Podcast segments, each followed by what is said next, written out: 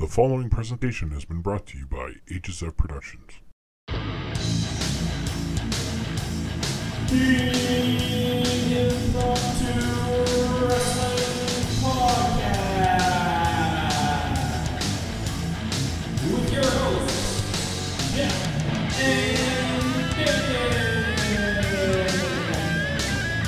Hey guys, welcome back to IWP, the impromptu wrestling podcast. We're your hosts. I'm Tally 006. Over to my left, as always, is my brother Damien. How's it going this week? Uh, it's been a week, but um, excited to to talk some wrestling this week.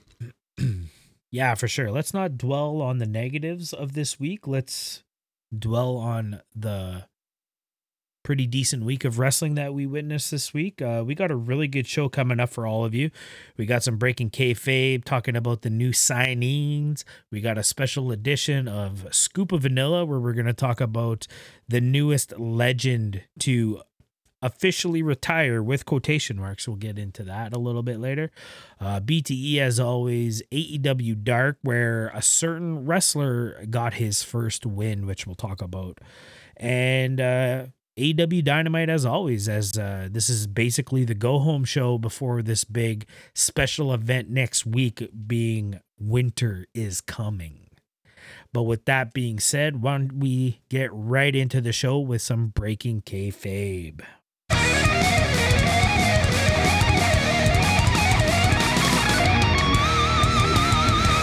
So news broke this week, um, pretty early this week. I think it was like Monday or Tuesday. Um, Top Flight, the the new upcoming uh, tag team. We've seen them a couple times on Dark.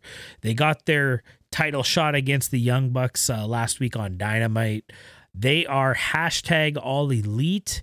They are snatched up. They're ready to go. Uh, what are your thoughts on on Top Flight? We've only seen them a, a handful of times now, but uh, it seems like they got a lot of buzz. Yeah, I mean, they. Uh, I'm, I, I'm not going to say you know they're Hall of Fame worthy at this point. Um, they they are pretty young, and you know this is probably the time to pick up a couple of guys like this, and um, you know they're going to learn from from Dustin and the boys, and uh, I, I think they have all the potential in the world to be, you know, one of the greatest tag teams of all time. I, th- I think they have that athletic ability to get them there and the charisma. So I think it was a, a really, really good pickup. Um, yeah, what what you think about uh, Top Flight? You know, from what I've seen so far, I'm not I'm not sold on Top Flight yet, but I mean, when you look at it in the sports kind of realm of the way of thinking things, like you got to pick these guys up because four or five years down the road, like these guys are, you know, cliche aside, these guys are the next Young Bucks. They're the next Hardy Boys. They're the next, you know, they're the next big thing. Uh, they're not quite there yet. They got a lot to learn. I mean, these guys are only 1921, but they are far beyond their years and with a lot of years ahead of them if they take care of themselves. You know, these these two guys are these two brothers are are going to be really good. Really really good in a long eh, you know, down the down the line, but uh, I'm not sold on them yet. I mean, we talked about it last week that that match with the Bucks, and we'll talk about them again as they go up against TH2 this week. Um, just things are things are stock, as we've said before, eh, and uh, those who know the reference will know the reference. But uh, you know, potential, and and you know you don't want to lose these guys to a WWE or an Impact for sure, because like I said, down the road they're going to be really really good. So. I think it's a solid pickup for sure. Yeah, it'll be interesting to see, you know, if they push them or whatever. I feel like this is when, you know, possibly some animosity can start to arise in the roster when, you know, these guys are just picked up and then, you know, kind of given the push for, you know, so no apparent reason. So hopefully there's no current tag teams that are going to be, you know, feeling disrespected by these guys just kind of being picked out of what seems to be nowhere and then Mm-hmm. you know, they they've had a dynamite match and who knows where they might go from there. So be interesting. Yeah, I, I, I like I like that you brought that up because that's basically how I felt about this matchup against TH2. But we'll save that for when we talk about Dynamite. We'll get back into that. Let's move right into Scoop of Vanilla here. Uh, this past weekend, um, this past Sunday was Survivor Series. It was a big deal, you know. One of the it's one of the big four pay per views for for WWE. Um, I wasn't really paying attention to the build or, or any of that stuff. I some of the matches I knew of, but weren't really, you know, invested in. But the big news that was coming out of Survivor Series was that it was going to be Undertaker's final farewell, is how they were branding it, how they were advertising it. Uh, it was 30 years to the day that Undertaker debuted at Survivor Series and you know his final farewell 30 years later to the day november 2nd 1990 to 2020 um one of the most iconic careers i- in in professional wrestling you know you like to say hey this guy had one of the best careers of the modern era but i mean when you really think about the spectrum of professional wrestling um undertaker was the biggest and baddest that had, had ever done it. Um, and I, I just think it's cool. I think it needs to be acknowledged. This guy is a, a first ballot Hall of Famer. I can guarantee you, Hall of Fame class 2021, Undertaker will be a part of it. There's no question about it. Yeah, I and well deserved. Um, so you know, congratulations to to the Undertaker. Um, do do we believe that that this is the official? Like, is it going to be, you know, Ric Flair come back fourteen? He's gonna show times. up in AEW. Is that what you're saying? Ric Flair retired from WWE, showed up six months later in Impact, wrestled for another three years, I think. I, But, I, uh, I mean, I, I could see him maybe wanting to be still in wrestling. I, like, how do you just, how do you just leave this business? I, yeah, that would seem strange to me, but, but I guess you don't know, you don't know his, his whole story. So I know. I know him and Michelle have a younger daughter. Like she's like nine or ten, eight or nine, something like that. Like she's fairly young. So I mean, not that he's worked a ton, you know, in the past ten years, but I mean, I'm sure he'd like to be at home and, and spend time with the family and stuff like that. So there's that. But I know I I didn't get to watch the last ride. Um but I, I've seen clips from it, and you know that's kind of the closing question. Like, well, is this for real? Is this actually the last ride? And I I believe it just kind of ends like, well, you know, you can never say never, but he feels like it's the end. You know, when you know WrestleMania is in you know less than six months away, and this perhaps this matchup with Sting that we should have got four years ago you know I- i'm sure for the right money value and the right story he'd be glad to to put the time in to to do it i'm sure. But i i saw some clips from his promo. It sucks that this didn't get to happen in front of a crowd. I think that's the worst the worst part of it is that he has you know those retirement speeches. Daniel bryan had a had a good one you know when he retired before. Shawn Michaels, Ric Flair, like these guys get their moment on Raw to to talk to the WWE universe. And and Undertaker didn't really get that and it kind of sucks, but I think for his sake he was glad that it happened this way because even with nobody in the building and just, you know, people on TV screens, he was still getting quite emotional. And for the icon, the phenom that is the Undertaker, you know, I know you're saying goodbye to a character, but you almost want to keep the character protected at that point. I don't know. I think he feels glad that he didn't like legit. I, I think with a crowd there, he would have legitimately burst out into tears, much like Shawn Michaels did, much like Ric Flair did. And I, I think there's a part of him who's glad he he had to do this in front of nobody.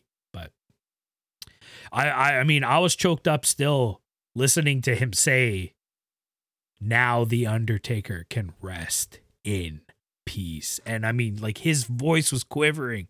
I'm I'm tearing up just thinking about it, just playing it back in my head. It was it was an emotional moment. I'll have to go check that out. So he didn't have a match or anything. He just No, addressed the. it was uh yeah, it was a celebration of the career that I think they they were showing highlights all through the night from what I understood. And then he got his moment in the ring and and and said his piece with with the crowd, well, with the with the Thunderdome. was Kane yeah. there at all? I I think he was in the building. I don't think I didn't get to see the it. whole thing. So I don't know if you know how everybody lines everybody shows up and and and and is on the ramp or anything like that. I don't I didn't see that. I know they were pumping in crowd noise. Thank you Taker. Oh, okay. It sounded really bad. It's like they had it recorded from you know his his his loss to Roman Reigns at uh, WrestleMania there a few we- years ago when the crowd was chanting because that's when we thought he was retiring kind of thing. So I don't know But that yeah, that no, will it- ever be perfected. That pumped in crowd noise. no, We're gonna we'll probably talk about it. It sucked on Dynamite this week. It's terrible. they need to get uh, they need to get a hold of the Atlanta Falcons because I mean they were doing it for years. It took like four years before they figured Oh. out that the Falcons were pumping in crowd noise. There you go. There you go. WWE. You gotta talk to the Falcons. so uh, yeah, congratulations to the Undertaker. Thirty years, you're you're one of the best, and uh, you know there's a part of me that just wants to see it it go, but I would. If he's if he's showing up for another match, I- I'm I'm buying the pay per view. I'm I'm gonna watch. So right, right. it is what it is. All right. With that being said, let's get right into being the elite.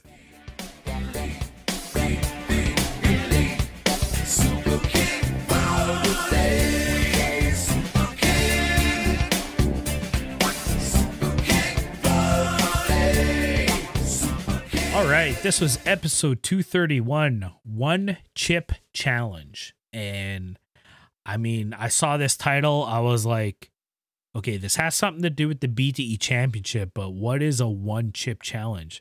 They're going to have a bunch of lays out and just in bowls, and you can only eat one, and you got to sit there and stare at this bowl of chips.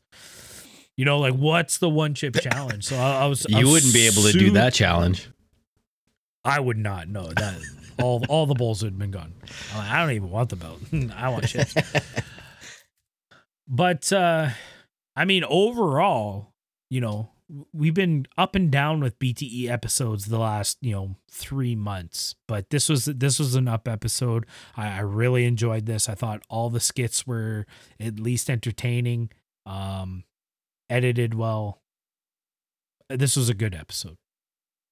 Yeah, I I felt I was I was actually watching this in the car while I was uh, waiting uh, at an appointment, and I, I I look over to my left because there was somebody parked waiting in their car beside me, and I'm like, are they noticing me like laughing to myself? Like they might not know I'm like looking at my phone right now, but uh, yeah, I found myself like literally laughing out loud. I I can't remember in, the last little while where BTE did that. So yeah, I thought it was a really really good good episode.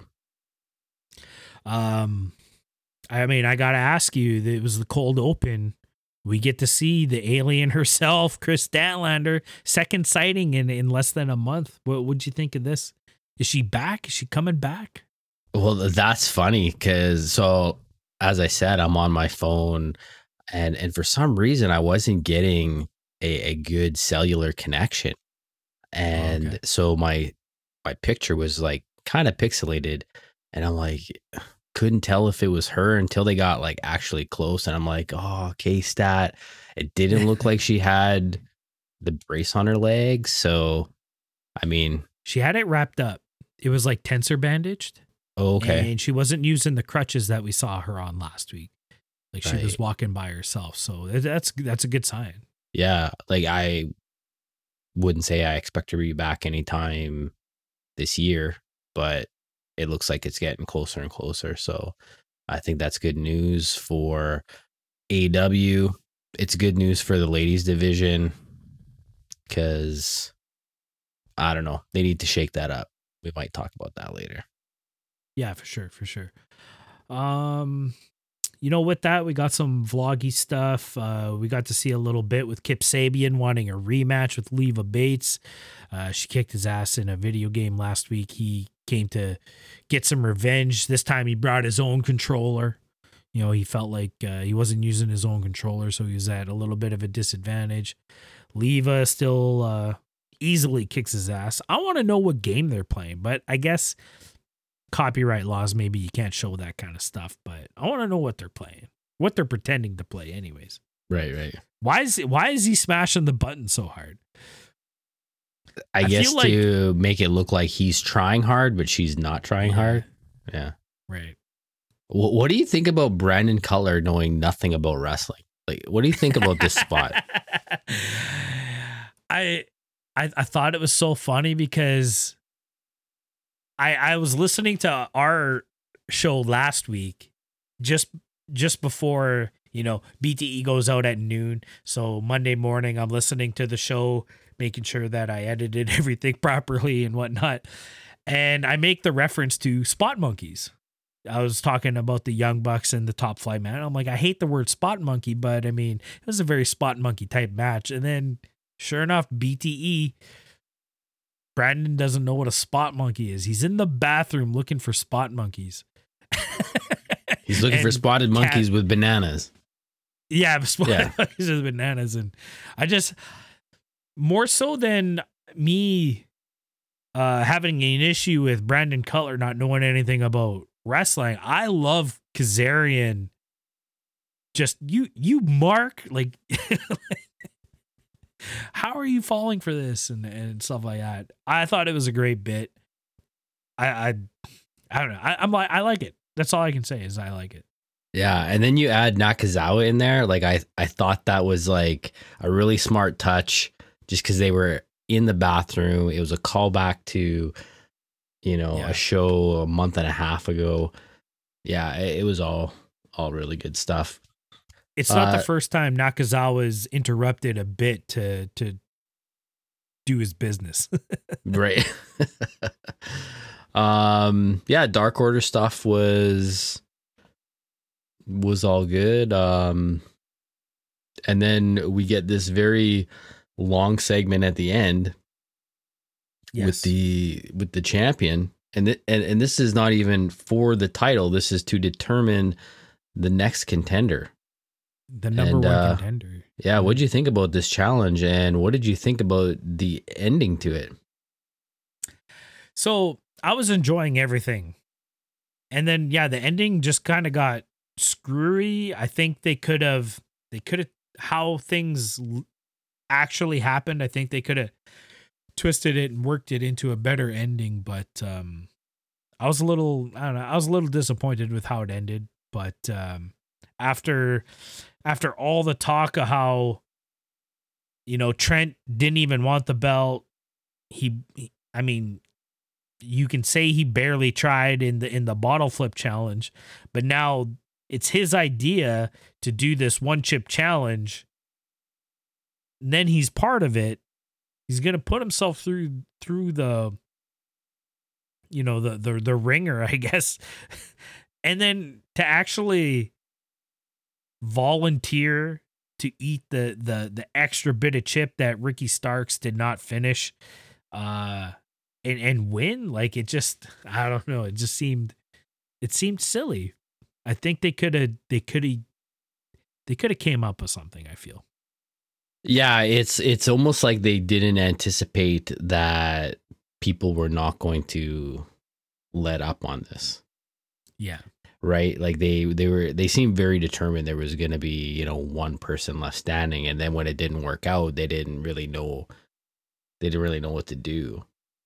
Now, did now I don't remember it, but did did Trent just eat the rest that Ricky Starks uh, supposedly didn't eat from the beginning, or was he offered a brand new chip? No, I there was like- um So when you watch at the beginning, and I noticed it, when you watch from the beginning, Ricky takes a bite, you see a piece fall onto the table. It's a it's a small piece. It's not like a whole chip or anything like that. But there was a moment, you know, three quarters of the way through this bit where they were they're like, oh well, we have an extra chip. You know, maybe that's what needs to be done. Who who will eat the second chip to get the chance at the championship? But then it was discovered that Ricky didn't even finish his. So it was whoever finishes the chip that Ricky didn't eat would be declared the winner. And it's unfortunate for Ricky because Ricky was handling it. I mean, you got to give props where props are due. That that kid was stone cold. He was playing it cool the whole time. But I mean, I, I guess essentially because he didn't eat the whole chip himself, that he was disqualified from, you know, this the second round. But uh yeah, I don't know. Lucha had it rough. I feel. Uh Solo had it rough. they, yeah, they were, he started off good.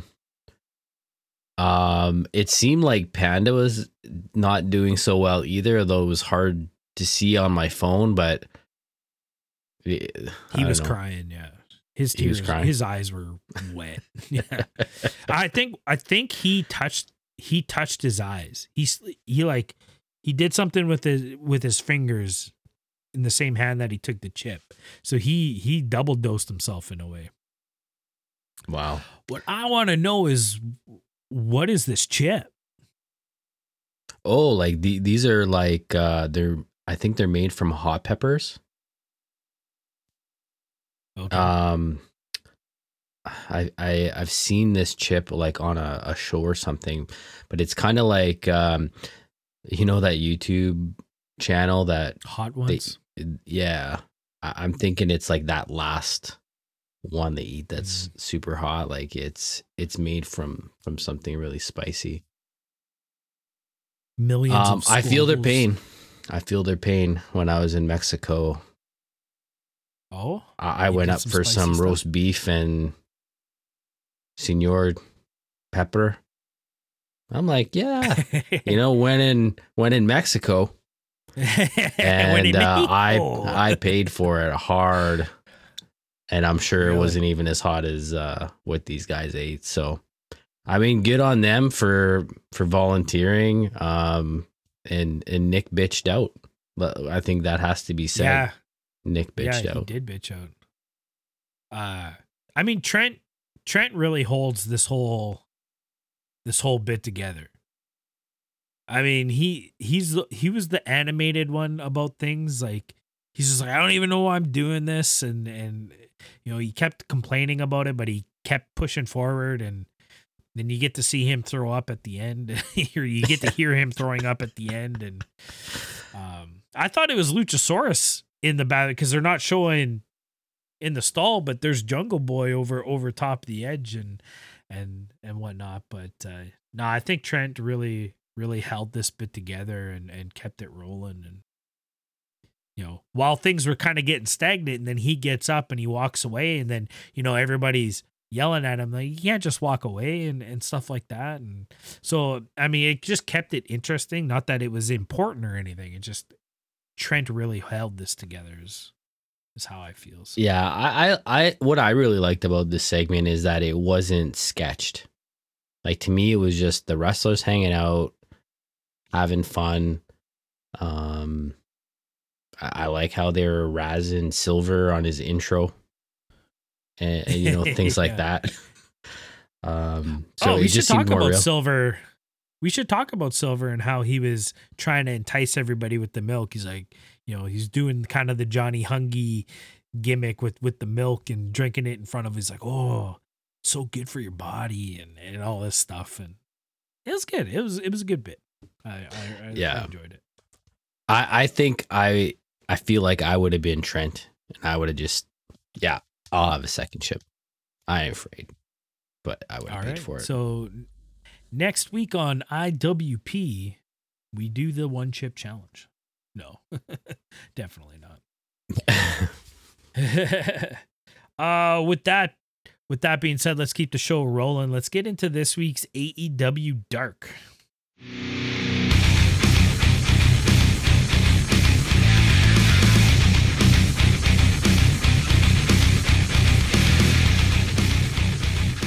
Right, this was episode 63, Daily's Place, November 24th, 2020. Two and three quarter hours. Two hours and like 46 minutes this episode of Dark was. It's a pay per view. What? Like, I mean, we've well, we've talked it- about it- this. it's an eighth of a pay. It's an eighth of a vanilla pay per view. We should say that. Well, that is true, but I uh-huh. mean, it's also three quarters of a AEW pay per view. But I mean, we've talked about it in the past. Like, this is getting out of hand. I. I don't see what's going on. I wish they would just tell us, like, we're doing this because of this. This YouTube show does not need to be this long. I'm happy that all these, you know, up and comer, you know, jobbers, for lack of a better term, enhancement talent are getting their shot and, and, and being seen. But I feel like there's a better way to do it. Yeah, I and we should say that they were adding matches like the day before Right. Dark even happened, like the Sammy Guevara Jurassic Express. Like if if you look online, a lot of those like those two matches are not part of the the record because they were added so late in there. So they already had this huge show and then ended up adding these these two matches in and you know the little bit that I want to say about Dark here is it, it is really starting to become a show. The stories are melting into dynamite and there's a lot of promos and after the match stuff now. So Yeah. yeah, this is uh very smackdownish. That's that's So- a new word I just made up. Nice. I like it. I like it. I approve. What I what I wonder is happening is did AEW get the green light for this secondary show? You know, and they were starting starting the process of um, you know, trying to work dark into more, you know, adding some of the promos and and the after backstage interviews and stuff, trying to get some stories going for themselves. And then this show being like 13 matches, almost three hours long. Was this just a, a purge of all the taped matches that they had kind of built up? You know what I mean? Or did they just get out what they wanted to get out? And then maybe going forward, it'll be a cut down to, you know, a, a standard two hours of course more match heavy but you know now now it's a show are we are gonna hear that announcement maybe next week Yeah, I, I wonder. I mean, I love the fact that they're like it's very match heavy, but every week when I go to look at Dark, uh, I feel anxiety having to spend this much time because I, I want to give it that time, but uh, you know, it, it's hard to spend another two hours uh, doing that right yeah now. yeah. For sure. All right well uh i mean with all that being said let's uh let's talk about some of these matches. Um i mean we got we got to talk about pretty peter avalon getting his first win. It's his first match as a new character. He pulls off the win against fuego del sol. I mean we, we talk about these dark matches. It's very it's very easy to see who's gonna win these matches. And when i saw that peter avalon was going up against fuego I was just like, oh shit, this might happen. It's to happen for one of them. and to be honest, after I watched the match, I was I, I thought to myself, they should have gave that to Fuego. And and they could have continued this losing streak for Peter and it drives him insane to a point. You know, then the week after Lee Johnson could get a win over Peter Avalon. You know what I mean? Like this could be a, a bit, this could be a story. Um, it wasn't just Brandon he was competing against. But I, I'm also very happy that they gave the win to Peter and and especially since he's he's transitioning to a new character, you know, pretty Peter Avalon. Um I, I think it's good. He get he gets his first win in AEW. I I didn't see this match. Um, I I saw a bunch of the other ones. I actually don't even watch the the full show anymore. I I watch the clips of the individual matches. So for some reason, I didn't get to this one. I saw the Okay. thumbnail for it, and the thumbnail was this, you know, very distressed look on Peter Avalon's face. So I assumed he had actually lost. Um, not Oh, no, he was- who he. Sorry. He was very surprised that he won. It, it Oh, was the I see. face that you saw. Yeah. he was super surprised that he won. He's like, "Oh, I I, did it." I I feel like you're right. I th- I think they should have kept this going. I think it actually would have worked kind of in his with his character. So he's this pretty Peter Avalon, but you know, every week he's losing to these again, quote unquote jobbers. We we see the prettiness leave him. So like, you know, he, he's coming, he's not shaved, his his his robe isn't tied up, you know, like he just becomes so disheveled because of all of these losses and then and then finally he gets his win and he's back he's back to being you know the the pretty guy. But Right, that'd be good. um, yeah very very cool that that he got it. And uh i'm, I'm totally interested on how he's going to play this new character out. I, I i think it's interesting and i think he'll be able to pull it off. I, I I like that he is out in the crowd in Dynamite in his heart shaped bed, just lounging out in the heel side, just chilling. The camera doesn't get on him often enough, but you do catch it, and uh, I, I I like it. It it it fits in with what he was doing with Leva Bates as the librarian. They had their table set up, they had the laptop and the, and the books and everything like that. It, it's kind of playing off of that. I, I Peter Avalon gets it and uh, yeah, I'm, I'm really excited to see what this guy can do with this character. I'm glad he got the win. Also, I think it could have kept it going, but right it was really good. Well, what did you like about this? Uh, what's your highlight of Dark? Um, the one of the matches that I focused on was the hybrid two, just because I feel like I feel like this might be the time where these guys bust out. They're they're starting Mhm. to get you know matches every week on Dark, and we had heard last week that um you know th- they're possibly going to be on Dynamite. So um I watched this match, and then we got the the new Hollywood Blondes in there. So this was just you know a really good combination. So I made sure I watched this one, and um, what I thought was really cool about this, and then it's not that it's really new, but I feel like this is the way that Dynamite's going, is that Top Flight actually comes out after the match, after TH2 wins, and kind of gets revenge for the uh, TH2 attacking them in their loss Right. to the Young Bucks. So I feel like I like how they're melting together the stories. They're really making this not a B show. It's uh it's a continuation of you know what's been going Right. on in the week. So uh, I just really appreciated that uh, they've been doing that. Not that it's anything new, you know. Brandi, the stuff that she did on Dark and all that was you know very much the same, but um yeah i just I, I think it's cool that they're continuing the stories and not making dark just be a i don't know what do they call it uh talent and Dynamite Light. yeah Dynamite, Light. i'd drink that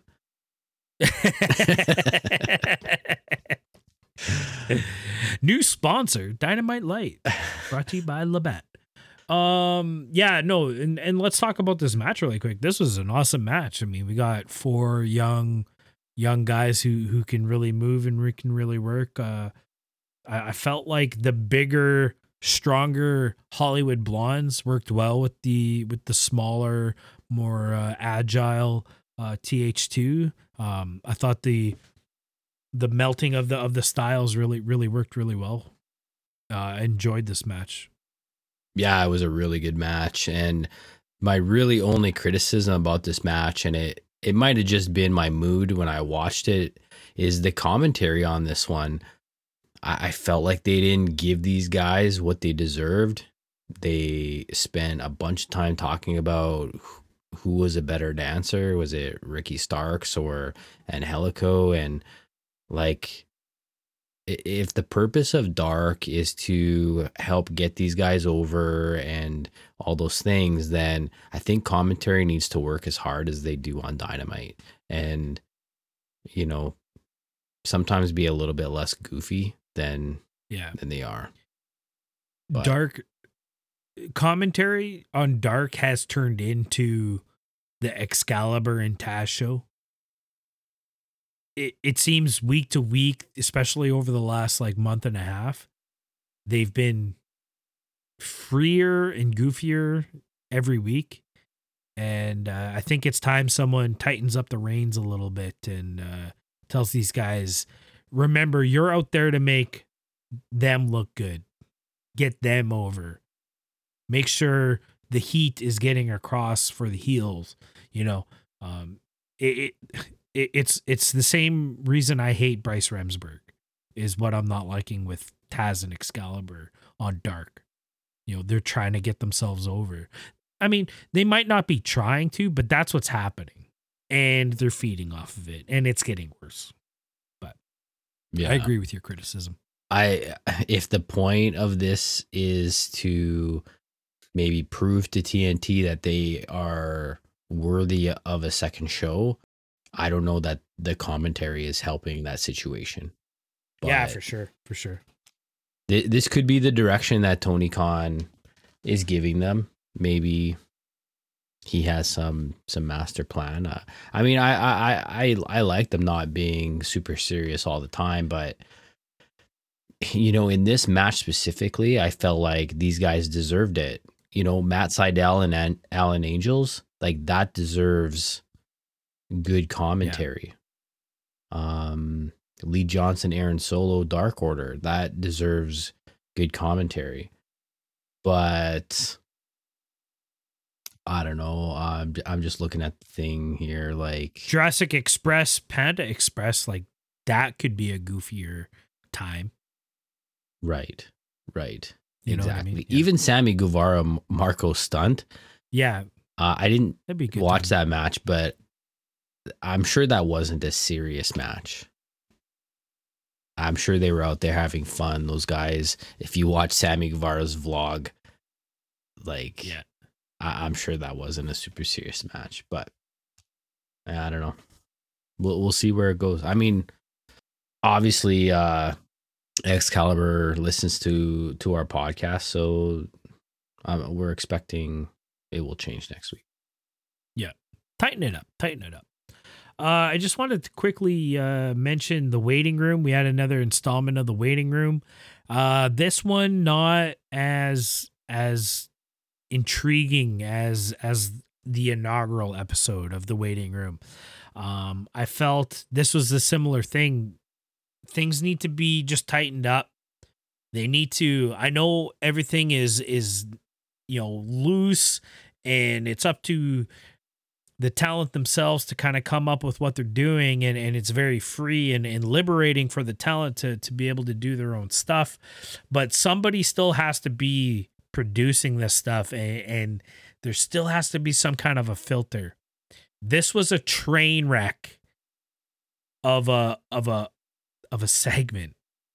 I i was hey we get tay Conti ty Conti sorry ty. We get the confirmation that it is ty Conti, not Tay.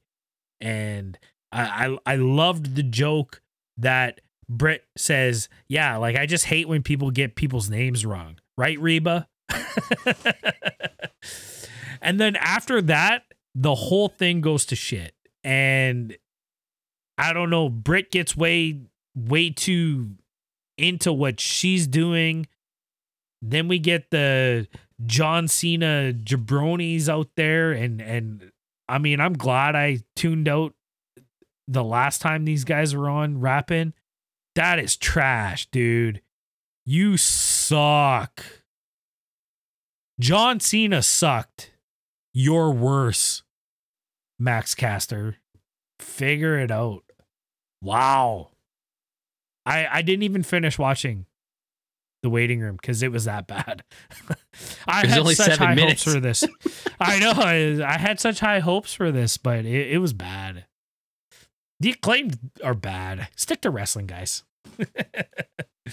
Um, I'll I'll just comment very briefly. I, I I- for me, it, it really went wrong with the whole comment to Renee about you know hopefully he sticks around because you know he didn't make Right. it. I was I thought that was maybe a tiny bit insensitive, but you know maybe she knows Renee and and all of that. Um, so you know we won't dwell too much on that, but it was just like It was cheap heat. yeah, and um, I don't know. I, I I'm I'm I'm digging the acclaim. I, I like the rapping.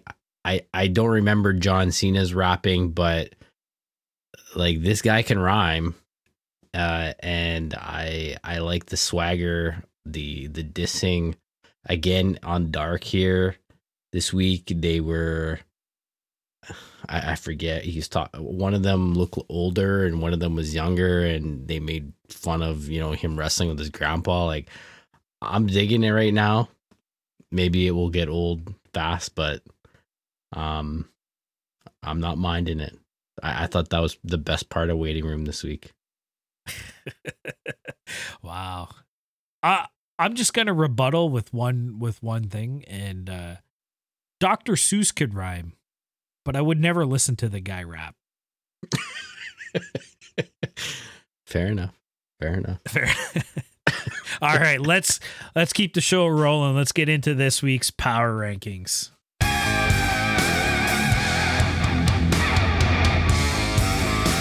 This was the AEW Power Rankings for the week of November 25th, 2020. Did we have any changes?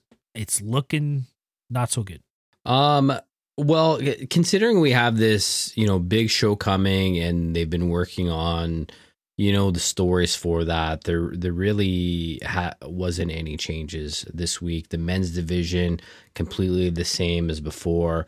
Um, I I know everyone's probably shocked that Ricky Starks is still number five, but uh, I will confirm he's still there. Um, that number five spot seems to be like a revolving door. So, um, you know, you're shocked It- when it's it's, not a big new news person. that it's t- yeah, it's two weeks in a row for him. so Yeah. good for But him. even in the women's division, Anna Jay still still at the fifth position. But uh, the only changes actually come in the women's division. Serena Deeb moves from position four to position three, and Penelope Ford drops to position number four. So um, I I can only assume this has to do with uh, you know Serena Deeb getting a couple of more wins and uh, you know, just even looking at the rankings right now with Penelope Ford being 11 and 5, it almost seems like maybe they might be putting Serena into a position to, you know, maybe challenge for the the strap and become this dual company belt wielder. Uh, there's Right. probably a better word for it, but uh, you know what I'm after. What What do you think about that? Do you think uh, we'll see Serena Deeb at the the top of the rankings soon? Uh, I do. I do. I, I think I think she's she's the breath of fresh air that the women's division need needed. And um she's got the talent to back it up. I know we're still waiting on, you know, a lot of a lot of the the women's talent to come back. You know, a lot of people are talking about how disrespected the women's division are, but I I feel like they forget that you know the the women's division in AEW suffered the most from this pandemic. They had a lot of international wrestlers. you know they're they're trapped in their home countries. You know, Kris Statlander is, is hurt. You know, they're they're doing with what they can. Admittedly, they they did seem forgotten there for a while, but you know they're they're they're starting to make their efforts. You know, to to get it back. Um, and and I think Deeb is that centerpiece for that comeback. It, you know, it, it's kind of it's kind of unfortunate that it took someone from another company to come over. I mean, yeah, she's hashtag all elite. Yes, she is the NWA Women's Champion right now, but that's okay. Like I, I'm not, I'm not being hung up on that. That's nothing. If it takes someone from another company to come over and, and jumpstart the division, that's cool. That's cool with me Mhm. but I think Deeb's the one, and I, and I like that. I like that story. It it with how with how Tony Khan wants to present AEW as like a legitimate sport. That's kind of what we had heard uh, in the lead up to AEW and all that stuff. You know, it fits in with with that uh, dual belt wielder. You know, that happens in boxing all the time. You know, boxers are the WBO and then the WBC and the WEC. Like they can have championships in all these different companies. And, like that's a normal thing. So I think it would be cool for um it for AEW to try to pursue that, and I think Deeb's a worthy a worthy one um to do that. So I'm all for it.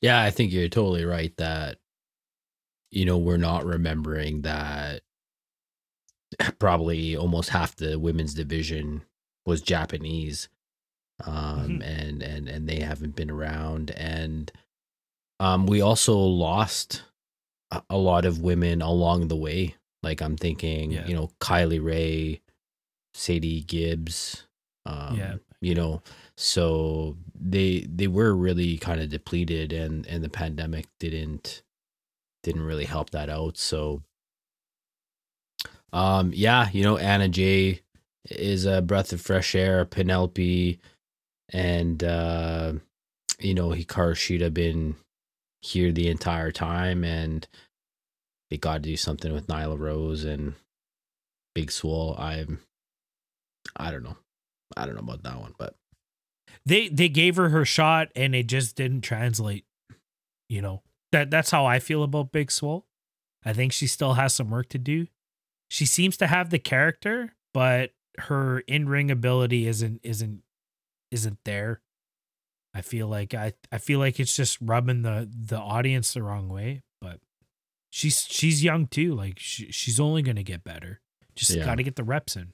in the tag team division, uh, also no changes. So, um, do we have any tag team matches for this uh, winter is coming? Maybe we'll talk about it in a bit, but I'm not. I don't remember. Not actual tag teams. There is a tag team match. Okay, okay. Not That's weird. That's weird that we haven't uh, heard anything for that. So, no changes there. Well, Let's talk about Dynamite. let's do it.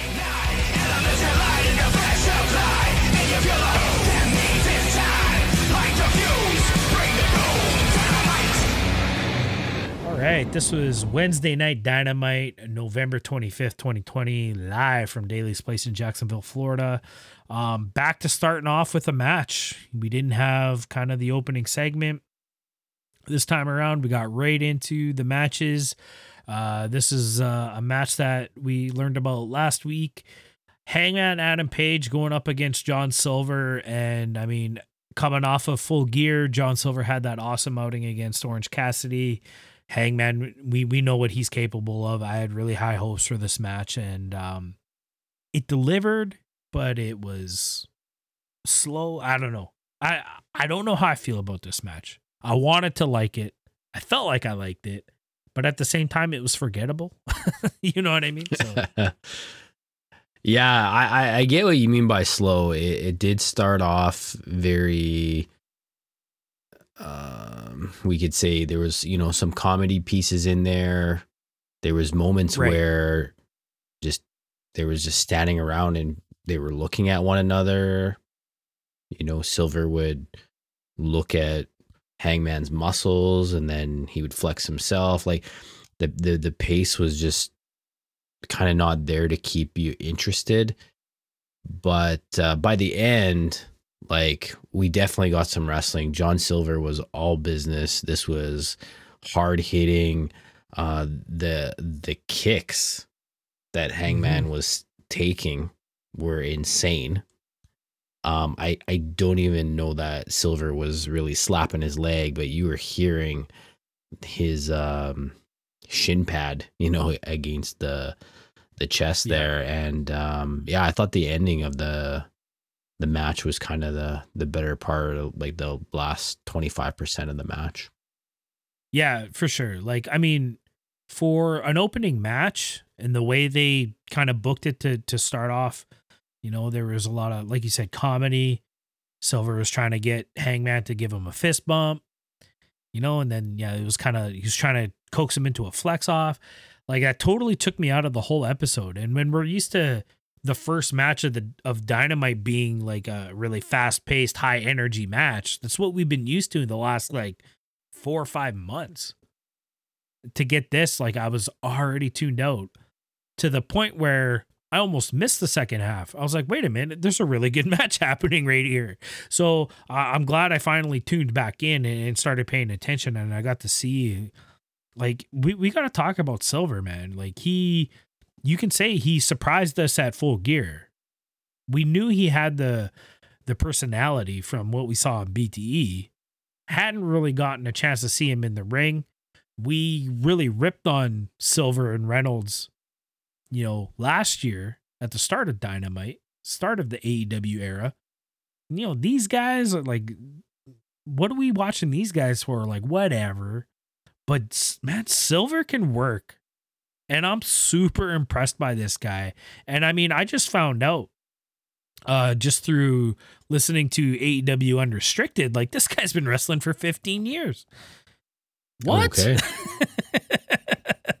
so yeah, it makes sense. Of course he's that polished and and that, you know, solid with his with his kicks and and everything flows really well and and I feel like he'd be an old school guy or have an old school mentality anyways that you know he could probably call a match in the ring if he needed to and and I'm sure some of this was Right. And though he's small and very agile, he he's not resorting to sort of I don't know what you want to call it, new age wrestling.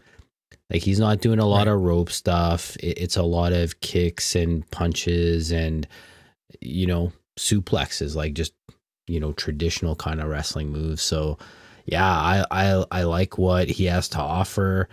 I it enjoy him to a certain degree on BTE and and we are seeing a little bit of that Johnny Hungee flowing into Dynamite John Silver um on on uh things I'm reading like on Reddit and whatnot like uh people are saying that John Silver is going to be you know the the new leader of Dark Order really with uh with Brodie Lee being out. being kind of out of the picture like he is the he is now the face of of the dark order and it, it's like well Can't yeah he's the that. most he's the most over guy i would say I don't know about leader though.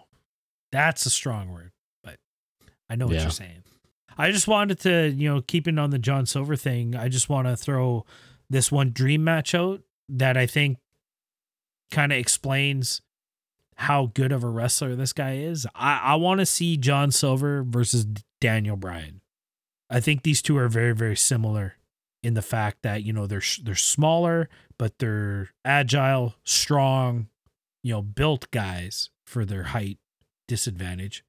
And I think these two would really work together. Now that I know that John Silver's been working for 15 years, there probably is a match out there of a John Silver versus Bryan Danielson. You know what I mean? Like it's probably out there. If you guys know, hit me up on Twitter, send me a link at impromptu Jeff, at impromptu Damien. I'd love to watch Silver and Daniel Bryan go at it. I think that would be a killer match. yeah they're very similar i'm thinking is why you're saying that Yeah, body types and style of wrestling. Yeah, yeah, yeah. But Yeah, that'd be very sure. cool. Uh, but like you were about to say there, we get into some post match uh, shenanigans. Maybe not shenanigans, but it's all about what happens after the match, right? Tell yeah, I mean, we, we thought there was going to be some shenanigans when you know Dark Order comes to the ring, and um, you know what's going to happen here? Are they going to continue to try to recruit Hangman, or is he now, uh, you know, going to feel some retribution on on beating the new leader of Dark Order?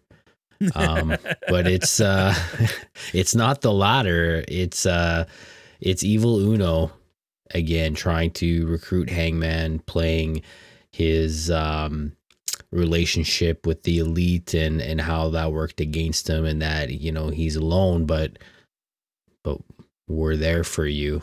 You you know where to find us kind of idea. So um just real quickly here like like what do you think are are the chances on hangman joining the dark order? I i get that for story wise this they have to tease this out but do you think there's a le- legitimate chance mr adam page could be a member of the dark order I don't. I think I think you you tease this for as long as you can until it doesn't make sense anymore, and then and then you just pay it off. But you kind of already have the guy who's in Dark Order but's not in Dark Order in Colt Cabana. You know what I mean? And that that'd be basically what Hangman would be. Sure, he'd maybe maybe start coming out with Dark Order. I don't think he'd ever do the hand signal, but I, I could see him maybe coming out with them for a couple weeks. Maybe this is what leads into, you know, him kicking the bottle, getting off the sauce. I could see that being an angle. But yeah, for him to be, you know, number number seven. Is there a seven yet? I think seven would work good for him, being uh Jack Daniels. yeah But to to see him be number seven, we'll say, uh, and and start wearing purple and and, and, and you know having the hand up, I don't see it. I I just don't see it. I I don't see it either. I I think when I was watching this, I feel like they need to to tease this, and I I see Hangman reuniting with el- the Elite. I feel like that coming back together somehow. Um, you know, I mean, maybe, we saw that tease too. yeah. Um, but I mean, if anybody was gonna make it work, I think it could be Adam Page. I I I just feel like he's he's bright enough that he would find a way to make it make sense for his character and Okay. and and it would get over but i don't think it's likely to happen So you're saying out of all kind of the what we would call the main event roster, the main event players, Hangman Page is the one that could make it work. Yeah, I think so. Like I, you know, I mean, I think like there's good people out there that could make it work, but I mean, make it work and make it make sense. Like Cody become becoming Dark Order, I'm sure he could do it, but Yeah. it's not going to get over. People aren't going to like that. He's the quintessential good guy. Um, Lance Archer, uh, Jon Moxley, like the guys have the ability to make it happen, but it won't make sense with the fans. But I think Adam could make it make sense somehow. Like he he would have that. Right. Interesting. Interesting stuff. All right, with that we get we move into a was this a backstage interview? It was an interview of some sort. I can't remember, but uh, Kenny Omega, uh, Alex Marvez asking him some questions, um, basically recapping what happened last week at the uh, you know quote unquote contract signing. Um, of course, uh, Jon Moxley attacked in the back. Uh, the belt was not perfectly placed over his shoulder. It was perfectly placed beside him as I rewatched the spot. I'm sorry I made a mistake last week. Please forgive me. but uh, this was really just a recap of what's going on. It was, I mean, it was an opportunity for Kenny to to get some more heat on himself, as he will most definitely be the heel going into this match next week. Um, I just, I, I still feel like Kenny isn't comfortable yet. I don't know. There's something off with his promos. It has been since the start of Dynamite. Now, admittedly, so I I watched Kenny in New Japan, but I didn't watch the you know, the month to month shows where you saw Kenny a lot. He did most of his promos in Japanese anyways. So, I feel like he's still a little uncomfortable on American TV there's something there's just something awkward there. Yeah, Will and I mean, figure it out, I'm sure, but I mean, um, I I think he probably hit it there with uh, he, you know, he did most of his promos in Japanese, and with with any language, there's uh, you know, words that you use that emote emotion Right. and whatnot, and I think it's going to take some time to to get back to you know what are the things that I say that that come off um so yeah I I totally get what you mean by it I, that he doesn't feel comfortable I I feel like he even stumbled a couple of times on what he was going to say maybe a bit rushed I don't know I felt I felt he repeated himself. Like I feel like he said the same point twice with different words and inflection. You know what I mean? Like, okay, you already got that point across. Like, what's going on? And again, this goes back to what I said about, you know, dark that somebody needs, somebody still needs to be the filter and, and just pull back the reins sometimes because as as much as as much as what's wrong with the vanilla way of doing things, there's so much good on it. At, at the end of the line, we're still watching a TV show. And, you know, things have to flow to a certain point. Like it, like it can't totally be scripted. Of course, that's why we dislike the vanilla brand as much as we do. But at the same time, you can't just go out and say the same thing four different times in four different ways. That's no good either. And I feel like that's what Kenny does. Comes out, he says a statement, and there's there's a conclusion to that statement, and then he goes in and, and just kind of says the same thing over again. It's like, dude, you had it. Just shut up. you know what I mean? And I think Yeah. that's what this promo really exploited. Did you feel like when he went to walk away and then ended up coming back, do you feel like that was genuine? Or was this something he was kind of planning on doing and then actually legitimately forgot to do and then came back and did it? Maybe it, it was hard to say. It, it's hard to say for me, but uh, it it was awkward. I can tell you that Yeah. it it ruined the flow of everything. I mean, I liked I liked when he came back in the in the line that he gives about you know I'm pretty sure my dad could kick the shit out of your dad or however he put it.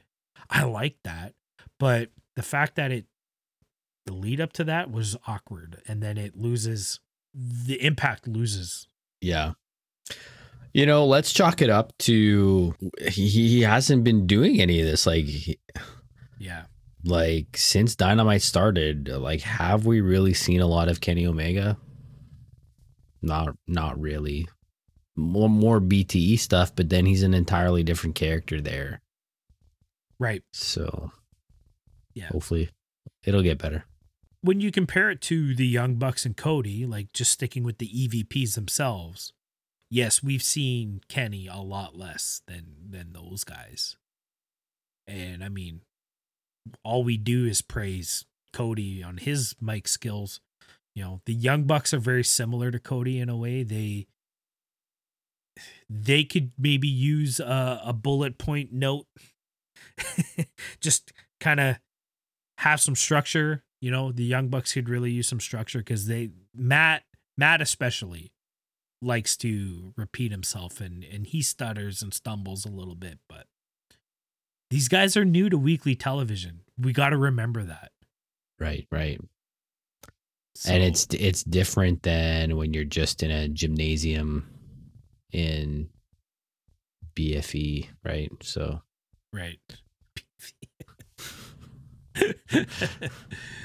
All right. Uh, from there, we get right into seeing Powerhouse Hobbs. He's got a new moniker. Powerhouse making his uh, Team Taz debut, essentially, his first match since joining Team Taz last week, going up against Lee Johnson. Um, talk about David versus Goliath. Uh, this match is very, very quick. It was very, very to the point. And I mean, as always, this was really just the vehicle to get Taz in the ring to do his thing. Um, we can quickly talk about the match itself. I mean, Hobbs looks great. He plays that power. I mean, that powerhouse. That's a perfect nickname. That's a perfect moniker for this guy. Um, he really played that big man role really well. And I mean, we know Lee Johnson can take a beating. So uh, I really enjoyed this spot. I think it. I, I think it fit with what they were going for here. Yeah, I think the the singlet versus uh super tight jeans and no shirt is is really the way to go here for Powerhouse Hobbs. Uh, I did think he looked good, even though this was kind of a, a squash match, and a very predictable result here. As you know, they weren't going to have Hobbs put uh, Lee Johnson over after just joining Team Taz. Um, but uh, what did you think about the the post match stuff here? Taz should stick to commentary. you know what? I I want to give Taz some props because Let's hear. he legitimately made me feel like this was a shoot. Like I really felt like when he Okay, yeah. dropped the mic and he was just like, "Dude, you went too far." Like that that you, you're pathetic that you you said that that kind of thing. Right. Like I I like legitimately for a second thought like, "Holy crap!" Like did Cody go off script or something? Like? And it's like, no, no, no. I, I get what they're trying But- to accomplish here, but I thought it was really good. I mean, not to take any. I, I mean, I I agree with this credit that you're throwing Taz. That even when the first mic gets cut off, and he's just like, like, like really, and he he's yelling at Justin Roberts, like all that seemed genuine. I guess my gripe was is that the initial promo, again, another guy who might need a little bit of structure given, just to help tighten things up but I totally agree with with the credit you're giving. But is this just because of how well of a job Cody did? You know, Cody's like, you know, dude, you need to calm down. And then Cody was almost leaving, and Taz, I can't remember exactly what Taz says, but then Cody kind of turns around and snaps, and then then he hits him with the dagger. You know, things start getting real. Like I, I agree that it looked very, very shooty, but as as well as Taz was making it feel real, Cody made it feel just as real too. Yeah, yeah, yeah for sure. That that seems Um, like a legitimate conflict. I, I I wonder if maybe what we're not liking about this is Taz is coming off a bit whiny rather than being Right. upset at being ignored. right. Yeah. I, I feel like maybe that's what it is. It's just like, oh my god, Taz is in the ring crying again, stomping his feet, instead of being like mad about it and and this is what I'm gonna do about it, and you're not gonna stop me. Like there there's a different feeling that you get from that type of promo. so chew on this. Um, what if Taz talks less and does more of what he did to Cody? Yeah. If we get to see Taz coming out there and and, and choking people out more and more, I'll believe you more. Because I yeah, again, I agree with what you're saying. it's coming off bitchy. Mhm, And I'd mhm. hate to I'd hate to call Taz a bitch. but he's kind of being a bitch. yeah. Did you totally think he was gonna suplex Cody? I thought he was going to German him. Yeah, I thought he was going to grab yeah. him around the waist and German him. But I mean, the Taz mission makes so much sense too. So Yeah. that's all good. Um, I just wanted to mention. I mean, you. I didn't even think about it when I watched it, but you mentioned Hobbs being in the singlet. I mean, is Taz going to groom Hobbs into himself? You know what I mean? Are, are we going to see Hobbs start throwing suplexes like they're like they're super kicks or what? Yeah, I wonder. I I mean, I could see it. if Hobbs starts doing the Taz mission, then I mean that's confirmed. Right. But um no. The the other thing that was a bit weird about the beginning of this promo is why is he out there with the belt? Like why isn't the Right. chap out there with the belt? Why is he holding it, carrying it around? I thought I thought that was a a little bit weird too, but I I I initially thought that Taz was stripping Cage of the FTW championship and he was gonna give it to Hobbs. That's what I thought was gonna happen. I was like, holy shit. Hobbs is the new the new the new man. Yeah. Baddest on earth, right? So That would really make that belt mean worthless if you just you sign up and you get it. oh, Sticks Starks is going to be chapped that uh, he didn't get it when he signed up for Team Right, Taz. So what the hell? Where where was my tenure? Oh shit. Good stuff. That's good shit. But uh, yeah, I want to see more of Taz kicking ass than crying. From there, we go backstage again. Alex Marvez is with Eddie Kingston, asking about Death Triangle losing his best friend to Pac. Um, I thought I thought Eddie handled this really well. The the the choice of words that he used, um, you know, he he didn't really he didn't put down Penta in any way.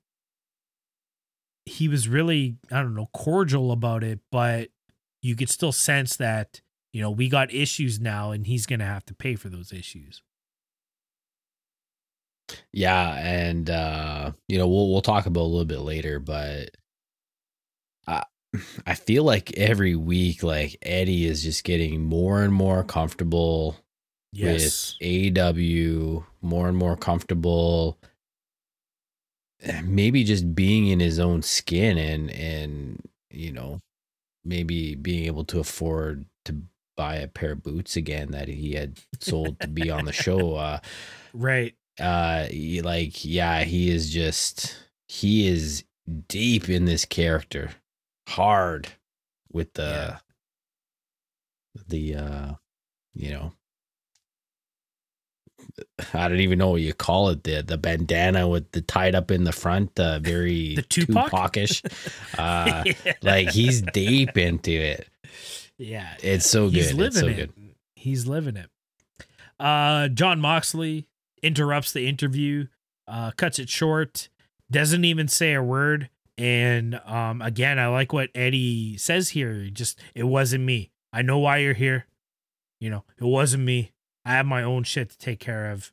Uh, you know, you got to go handle your business because I'm handling mine. And Moxley doesn't even say did did Moxley didn't say a word that whole time, right? He walked up, he huffed and puffed, and Eddie said his thing, and then and then he left. right I thought this was a really good segment. I think this. I, I would have liked to see another callback to this, maybe, you know, in the next segment where he goes and and confronts somebody else. Maybe he goes and and, and confronts Lance and, and Jake or something. You know what I mean? I would have liked to see one more before we get to what we what we saw later on in the night. I liked this. Yeah. I guess they didn't because Eddie says to him, You you know who did this. Right. It wasn't me. that's You know who did this. I thought the best part of this was Eddie. Mm-hmm. Because he can see Moxley out of his periph, and you get that look on his face. And Yeah. what did he do? He, like he he took his hat off, he put it on backwards, and then he just gets right into his face. Yeah. And I'm like, I'm thinking, how are they not laughing their asses off right now? Because I would just, if I was Moxley, I would be just smiling because the way that Eddie did that, like it was so good, but it was just like, it was so good. It was funny. Yeah. Uh, Like these guys are pros. It was so good. So good. I, f- I feel like I feel like Jon Moxley. Uh, no, maybe not. I, I might want to take this back after I say this, but John might be that kind of Undertaker character where the rest of the locker room, when they're doing promos with him out in the ring, are just gonna try to make him break. But the reason I say, oh, I might want to take that back is because we've seen the silly side of Moxley. You know, the the you know the Dean Ambrose when he had his talk show you know, working with Steph and, and Jericho and stuff. We got to see that kind of goofy side of Moxley. So maybe he would crack a little bit easier than than say an Undertaker. But you know, this character that we're seeing right now, you know, is very, very serious. And I, I think that might be one of those goals. Maybe not from Eddie, because Eddie's got his own serious business to do, but I don't know. I like thinking about that, like trying to make people laugh. Yeah. It's like Saturday Night Live, right? Making them right. Right. Uh here we get into top flight going up against hybrid 2 we saw this match come to fruition from what we saw on dark and the and on dynamite the week before um if i'm being completely honest and i've been really i've been really high on on hybrid 2 this is where i tuned out it was it was during this match i i tuned out of dynamite and the rest of the show was was really a blur I don't know what it was, if it was a lack of chemistry, if it was more of that roboticness that we talked about last week with Top Flight. But this match just seemed very, very choreographed, very, very stock. I, I like the outcome. I like that this match happened and I like the outcome and how it kind of all went together. But just watching the match bored me. And for a you know, that quote unquote modern era style wrestling, it was very boring. I don't know what it was. I think you could be right. Um, because if eh, you know, we're always putting over hybrid two, Mm-hmm. but if we really, if we really analyze their matches, and, and I'm kind of just really just kind of thinking back to them, hybrid two can be robotic at times as well. Yeah, very Like, much so. like they're really you know thinking through all of their moves they perform them very well but it can kind of be robotic so when you have two tag teams that are kind of like that then it could kind of seem like they're they're going through the motions i mean it's also not believable that there's like a rivalry here like Right. I mean, it, it happened last week. We we haven't got any real promo stuff. Why do these people hate each other? Like, right. I don't get it. So there there was no emotion in there either. Right. And I mean, but this ending was cool. Yeah, no, the, the I'll put that out there. yeah, how this how this all, you know, came to conclusion, um, I, I really enjoyed. I you you have to you have to feel that the the rivalry here, you talk about how there's not really a rivalry between TH2 and Top Flight. It's really TH2 starting this feud with the Young Bucks. And that's what we see at the end here.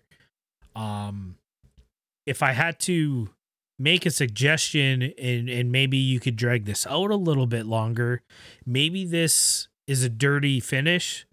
Uh maybe it's a DQ where we don't really get a clear winner and then that adds more tension between Top Flight and TH2 and we can do this again while still continuing to build this feud with the Young Bucks cuz I mean at this point it's obvious that TH2 are the next contenders and if they're not in the top 5 next week I'm going to be really upset. You know what I mean? Right. I think what they need to do then in if this is it's kind of what you seem to be explaining is we got a, like a really short program going on here and Right. you know young bucks are going to face th2 is then i would have liked to see th2 either mocking the young bucks like really showing that this match was about the young bucks maybe being vocal you know to the mic and saying things about you know where, where's your precious young bucks uh uh you know now? Like this is the only reason why you're you're even here is because of the like Yeah, that'd be good. really involve the young bucks in this? This I I yeah like i i guess i totally missed that part of you know why this match the purpose of it really was about young bucks but they could have did better at maybe showing me that by including that you know do do a young bucks move and like do Yeah. it very you know kind of sarcastically and that that kind of thing but Right. Yeah. Instead, we get, you know, we get the one two or it's actually a submission. We get the ending of the match and TH2 just continues to beat on top flight to where the Young Bucks come out for the save and and then that's the point where you're like, okay, this is what it's really about. I yeah, it just it just missed. It, it's is is cool and and I, I get what they're doing and I like it, but it it could have been better. It, like you said, if, they would have maybe finished the match with a Meltzer driver or something like that, you know, so, something that the Young Bucks always tease but never seem to end up getting off, you know. But TH2 comes and does it and gets a one, two, three out of it. I think that could have been just that little bit of that little sprinkle of pepper on on, on the dish that made it that made it really good. But overall, the match very robotic, very stock. From there, we go backstage once again. Nyla Rose and Vickie Guerrero, Guerrero, sorry, um, cutting a little promo again. I got to be honest, I, I tuned out from the match before. I totally missed this. Uh, the one thing I did notice was is that Jade wasn't with them, and I thought that was weird. You know, considering that Vicious Vixens, Nyla and Vickie are holding back the officials while Jade goes on to to break Brandi's arm. Um why why isn't Jade a part of this this spot? I don't get it. It's a missed opportunity. Well, um, if you rewatch this, Vickie talks about how Nyla Rose and Jade they do their own things. Like they're you know they they, they don't uh, uh, you know Brandi doesn't control them like she controls Big Swole and and Red Velvet. Oh, okay. So I feel like they're with that comment maybe that's why they she wasn't there and it almost seems like she's not really a part of the vicious vixens. So So more so um Jade going after Brandi, uh, an an enemy of an enemy is your friend kind of thing. Is that what you're saying? Is maybe what was going on? Because Vickie and Nyla kind of have their history with Brandi, so yeah, they're gonna help out the new girl. that's what she made it sound like. Oh, yeah, okay. yeah. Okay, cool. I I agree with that. That works for me. Yeah, very good promo by Vickie. Thought thought it was really really good, and um, the, the really the disappointing part for me is that Jade wasn't on the show. Yeah. you come out and and do what you did last week, and then we get no update on Brandi. We don't hear anything from Jade, it, and it's like, oh, did it even happen? Did I just dream it? Yeah, and I mean, You know, I I was lucky enough to stumble upon uh, an AEW social exclusive to where Doc Sampson does give us an update on Brandi. She has a radial fracture in in her I don't know f- funny bone, whatever fibula, whatever it is. I don't know anatomy. But you know, for the majority of the AEW audience, probably excuse me, probably didn't even he- see that or hear that. So yeah, for them I to. Yeah. for them to come out on the Dynamite and then just to completely ignore that spot, Yeah, it's it's kind of insulting to this story that they're attempting to to tell. Like, how do you just leave it out? It doesn't make sense to me. So yeah, missed opportunity not having Jade a part of this. She even if she just kind of came into frame and started boasting about how she broke her arm. That's all we needed. That's all we needed. Right. And if you look at some of the segments, they they could be saved for another time to further this story. Mm-hmm.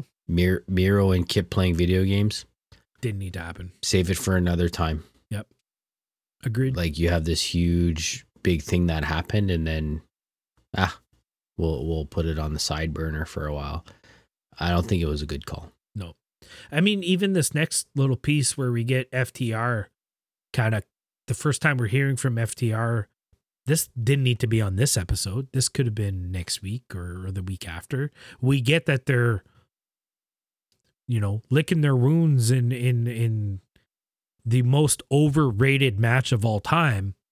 Uh five and a quarter stars from Meltzer. Holy shit. Are you kidding me? Wow. Don't get me started. I don't even know why you brought it up.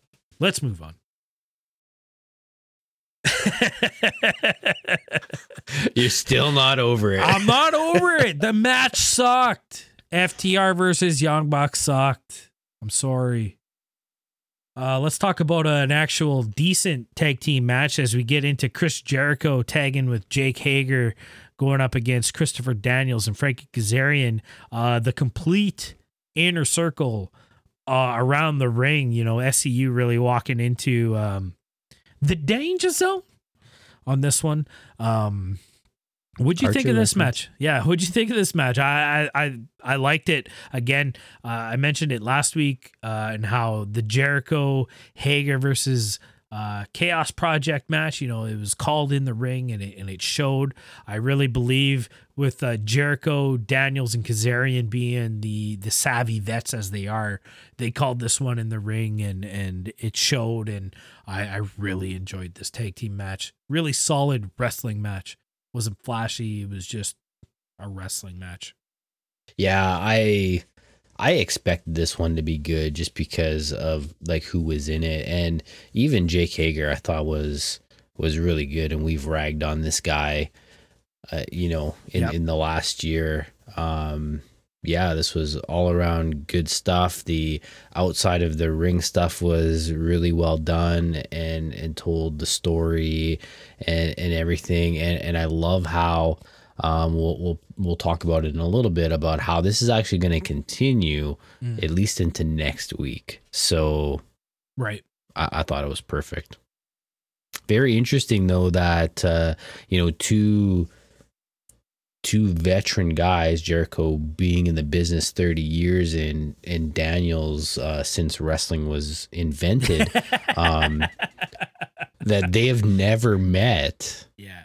in a wrestling match before. Yeah. um, interesting. I mean, Daniels Daniels worked extras. He's worked dark matches for Vanilla, but never really did get the shot in Vanilla that maybe he deserved when he was in his prime. He was kind of um, a TNA original. Um, he was one of the the I guess homegrown guys from from TNA with kind of their inception in um, in the early 2000s. I mean, it's not surprising that they've never crossed paths, but at the same time, it's like, yeah, like how how have these two not run into each other at least once? But you know, when you're tenured in a in a company, you know, these guys were tenured in their companies basically for the existences of their careers in a sense then you know when you think about it yeah but yeah it is surprising that they've that they've never locked up uh, before, but uh, we got to see it. They started this match off, and I mean, this match was was solid right from the beginning, bell to bell. Uh, really enjoyed it. Let's talk about the ending. MJF making his presence felt. Kind of, I, I'm wondering how they're gonna work this. Was this um a plan? Was this the inner circles way to get back heat because they kind of turned into the anti heels. They they were working heel, but you you loved you, you still cheered for them. They were kind of those Stone Cold Steve Austin babyface type heels. You know what I mean? Um, was this their way to? Is MJF the the catalyst to get them back to be really heels? And we see that as MJF uses the Dynamite Diamond Ring, possibly the last week he has left with that ring. Um, uses it, hits Daniels with it, leads into the Judas effect one, two, three. Um, and then we get, you know, the shenanigans afterwards. What, what do you think of this ending and, and post match hoopla? I, I really like it uh, because it involved uh, MJF and Kazarian. Um, MJF getting sucker punched in the face. Right. And we'll hear about this later on in the show. And then Scorpio comes out where, you know, we've been talking about for, you know, the last month. Like, what are they doing with Scorpio? He doesn't really seem to be part of SCU. Is he going solo or whatnot? And he, here's a here's another thing we can book. You know, now we can have Scorpio Jake Hager. We could have Scorpio Sammy. Um, Scorpio against anybody in the uh, inner circle, and that could lead to more matches. So I think it's a smart booking by by doing this, and it's gonna to to lead to more matches that will make sense. So I, I really liked it. Well, let's let's just skip ahead uh, a little bit and let's talk about how later on in the show we do get kind of that backstage interview with Inner Circle. Jericho kind of starts it off. Um, MJF interrupts, basically talking about Kazarian and how you know who the sucker punch, calling him out. Next week, it, it gets announced. Uh, winter is coming. We're gonna see Jericho versus Kazarian. Um, MJF being a part of this Dynamite Battle Royal. Um, a few of the inner circle guys are going to be in there. Um, it, it it's interesting all the different dynamics that they can take out of this, and and I mean we've been t- like you said we've been talking about this for a couple months now. How this inclusion of MJF with Jericho and the inner circle has opened up so many avenues for so many different stories to take place. And I mean, they're just continuing it. Like we're getting even more folks forks in the road. This whole inner circle business is is the most interesting part of, of, of AEW right now. They're doing it right. Yeah. Your comment about, you know, trying to get back to sort of heel status, Jericho actually makes a comment in here that really suggests that because he says, you know, yeah, we were doing all this, you know, stuff. I, I can't remember how he entirely worded it, you know. Uh, you know, we were doing all this, but we're now we're here to kick the crap out of everyone in the roster.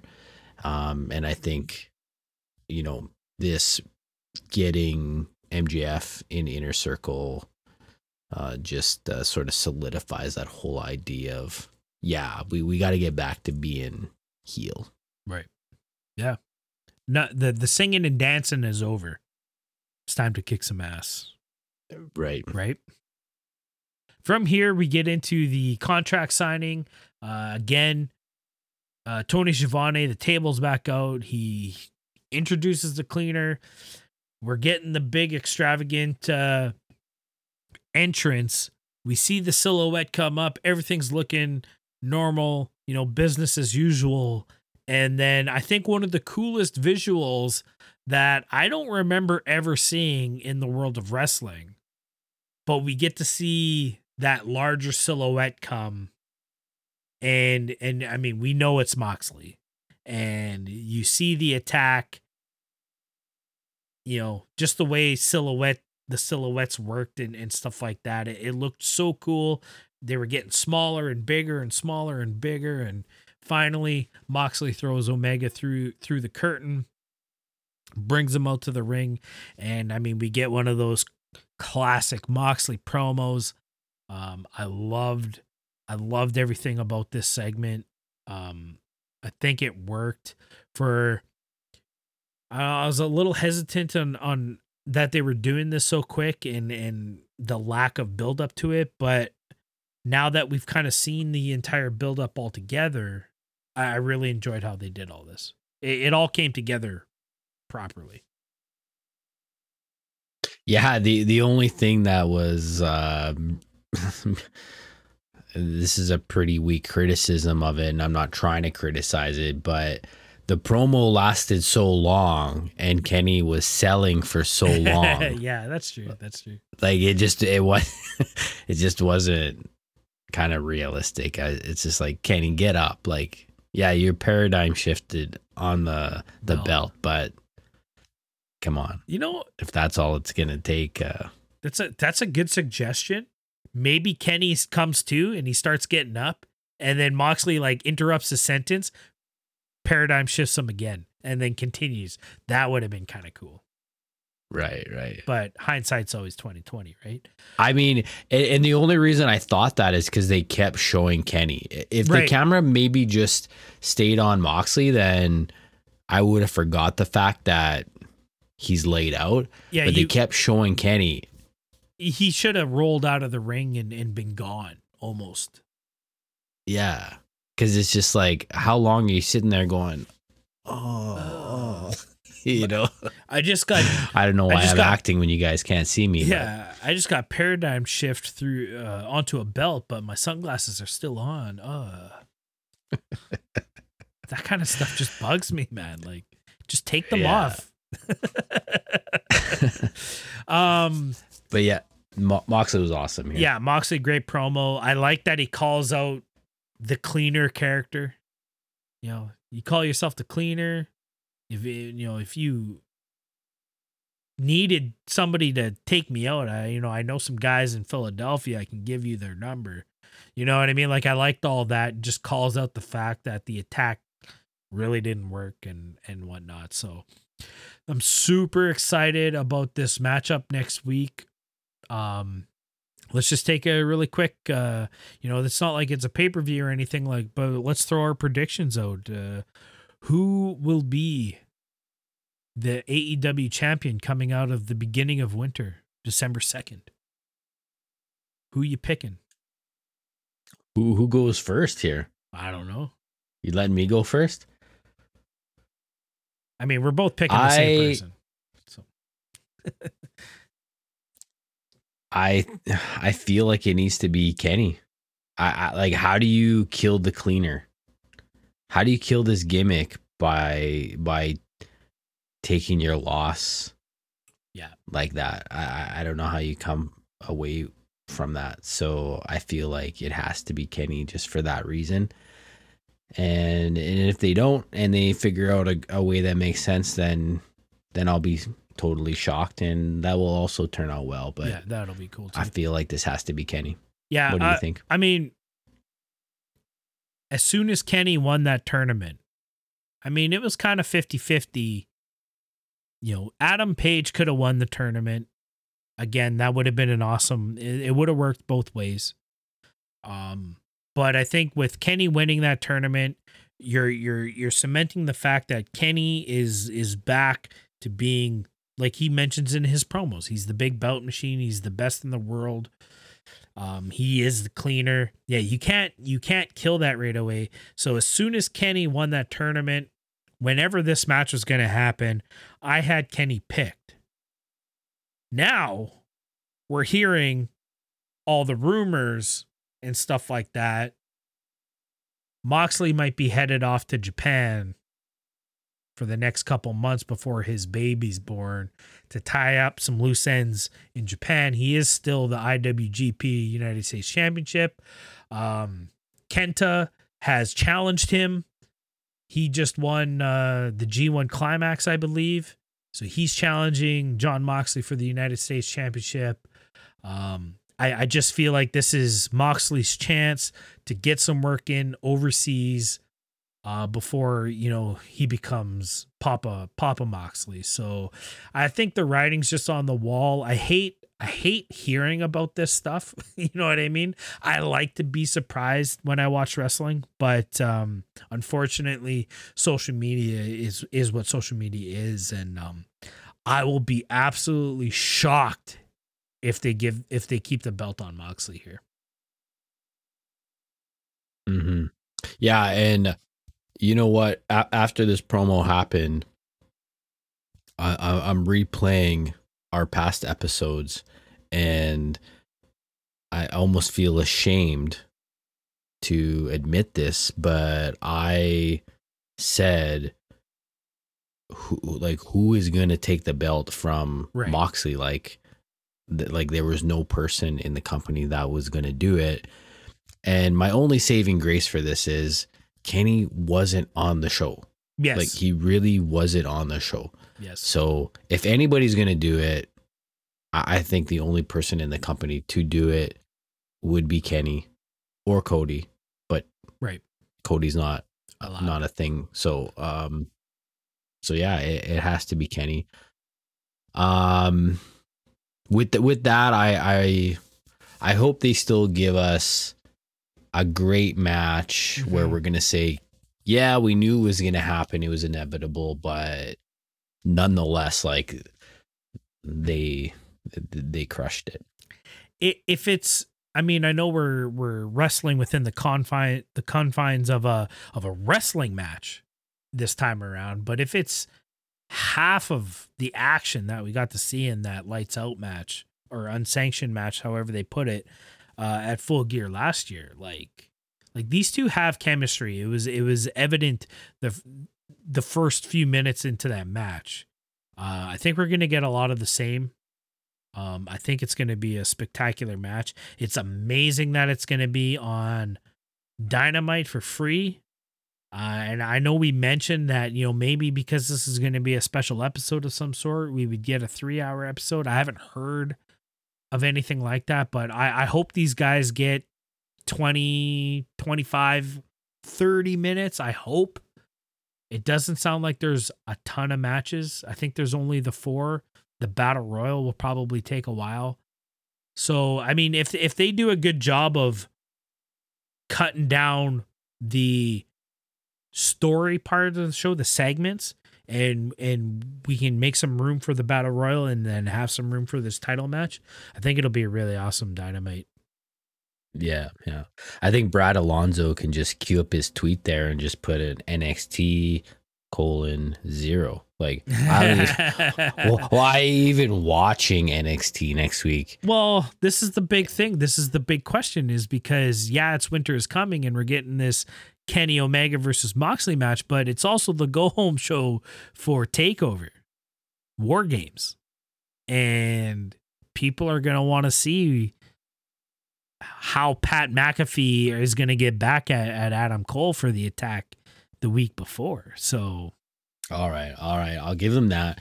Record NXT. Watch it later. That's fine. Yeah. uh, from here, we got a video package uh, showcasing Anna Jay's debut with AEW. It was against Hikaru Shida. It was a non-title match. Uh, at that time, it, w- it was a great match. We saw from the moment this girl hit the hit the screen that she was going to be a star. You know, you fast forward a few months later, and, and here she is challenging Hikaru Shida uh, for the championship now. Um, this was a really solid match. It was, I mean, again, it was nothing really spectacular, but we again we're seeing that comfortability. Is that a word? Shida is comfortable with Anna. They've locked up a couple times between tag matches and whatnot. This match worked. It flowed. It was performed well. I enjoyed it. Yeah, I I agree with that. Nothing flashy.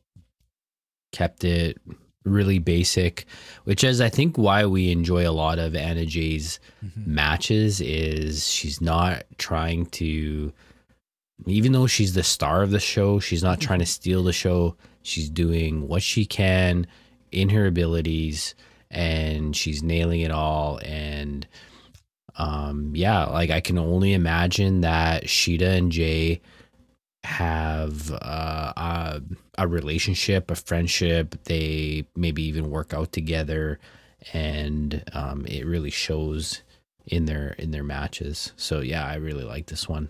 but uh, it, it was really, really the the whole highlight of of this part of the show was the ending, and I'm and I'm gonna let you talk about it because just because if you follow the show, you know why. yeah. Um. So I mean, ever since the the TH2 top flight match, I've been playing Call of Duty. I'm grinding. I'm grinding guns right now. I'm grinding camos. Uh, season six is coming to an end. I'm paying attention to the show, but I mean, I'm I'm playing Call of Duty, and then I hear the music hit, and holy shit, am I? I dropped my controller in the middle of the game. I'm I keep dying. People are shooting me because I'm just standing still, but I am paying attention all of a sudden, and my girl Abaddon makes her return. She's looking. I don't know. She had the the gimmick all done up better than ever. She comes crawling out. Shida, Shida sells this so well. I I think as much as I love Abaddon, Shida is what sells this because she looked legitimately scared. Someone someone coached her in that. Shida sold this whole thing. I just love that she comes out, she grabs the belt. This is coming. I'm coming. I'm taking this home. I'm coming for this. And just her licking it and then the camera getting the shot that the blood quote unquote blood was transferred onto the belt. We see later on on social media, Hikaru Shida's like crying. She's like trying to clean her belt off. like, I mean, I got to give props to Shida, man. She sold this whole bit. But yeah, Abaddon's back. It looks like she might be the next challenger, and um, I I think this is I, again I used the term earlier in the show the breath of fresh air that the women's division needs. Yeah, and I'm I'm I'm I'm not even convinced that this was planned. I this licking thing might have actually just been you know off the cuff and it, and it's totally totally awesome. Um yeah, like I love the dripping blood like all the way crawling out to the top of the stage. Um if and this is the the type of moments we talk about all the time on this show is if there was fans here yes. they would be losing their shit right now at this moment. It was so so cool. I i, I really think the crowd would have popped hard for abaddon coming out. I i really do. Yeah. I'm excited yeah. i'm excited to see you know say say they put the belt on abaddon here um you know whenever that that does come about whenever this match does come about i i just have this image of her like like almost like a Gollum character from like lord of rings. Like the belt is her obsession but she doesn't necessarily take care of it. You know just that image of her licking the blood onto the belt maybe the belt gets really dirty it's not so shiny anymore you know what I mean? Like it it gets a little ratty in her possession in a way. I think that I think that's a cool visual, and I think it works with. Yeah, like uh, like she she comes out and it's like almost like a ball and chain, like it's tied to her leg. Yeah, like she never carries it out. It never goes around her, her waist. waist. Yeah, yeah, yeah, yeah. That's very cool. That'd be cool. All right, uh, from here we get uh, an, another segment that didn't need to be a part of the show. I don't know. Um, Matt Hardy's been doing enough for himself on BTE. Um, but I mean, again, we're just getting this new cocky character out of him, talking about how he's the most innovative wrestler in history. We saw a lot of this on BTE. Um, from there, something that did kind of makes sense and, and I agree maybe needed to be uh, on the show here, but a quick little backstage promo with Ricky Starks, Brian Cage, and Powerhouse. Um, Ricky Starks here just doing what he was made to do, talking to the camera. Um, I think Ricky Starks really, sh- really um, showed what he was made of in this promo. I enjoyed it. Yeah, this was one of his best promos. I thought out of everything that he's done I, I thought he killed it. There, there was a lot more passion and vigor, and I like how he's he's going after uh, Cody Yeah. and um, I I don't remember ever hearing Will Hobbs or I guess we have to call him Powerhouse now. Mhm. Um, Mr. Mr. Powerhouse. If if he can talk on the mic, Brian Cage. I feel like one episode I did, we I said he was good at, uh, on the mic, and after hearing him at the end of the of this segment, I was like, "Ooh, I, I regret saying that because you can tell he he was you know in makeup practicing that one line, and it still didn't come off very well. Um, so yeah, Ricky Starks was fantastic in in this segment. he just didn't want to follow. Brian Cage just couldn't follow uh, what uh, Ricky put out there. It was it was awesome. Uh, from there, we get into the main event of the evening: Butcher and the Blade going up against the newly reunited Death Triangle in the form of Pac and Rey Fenix. Um, this match had, you know, all the ingredients to be a to be a classic main event. And um, as much as I was still kind of playing Call of Duty, um, I still feel like this was a really good match. I, I, meant to watch it back because I, I honestly wasn't paying attention uh, to it like a hundred percent like I should have been. But um, from the pieces that I saw when I was looking over, things seemed to be flowing really well. Um, I, feel like it was a good match, but again, it was all about what happened afterwards. What did you think of the match? it, it was totally what you would expect out of these guys. Right. So I, I think if you rewatch it, you you will see that like it was a really good match. Like Rey Fenix did his Rey Fenix thing, Pac did his Pac things, and Butcher and the Blade did all of their things. Um, yeah, like like it was a really really good match. The the probably the highlight for me of this sadly saying just because it, it was a fantastic match and I don't want to take anything away from these four wrestlers, but it was Eddie Kingston. Yeah. Eddie Kingston was the star of this on commentary. Um his, his uh, call out to have Tony Schiavone fired, like, you know, like how are you even still, you know, in this company? Like, can somebody do something about this already? like he's he's talking to like you know the the wrestling gods like you know can we can we get some some somebody to clean up this problem over here I, I thought it was totally good like i so i i can't say specifically you know this was a good spot or this was a good spot because i was really really focused on listening to to eddie kingston here but like you said it was all about the ending and even before the match sort of officially ends here, Kingston leaves commentary and comes out and interferes in the match. Yeah, he pulled uh pulled Fenix's leg as he was up on the top rope, right? And uh, that leads to uh to a butcher and the blade win. Um you know, cliche aside, all hell breaks loose.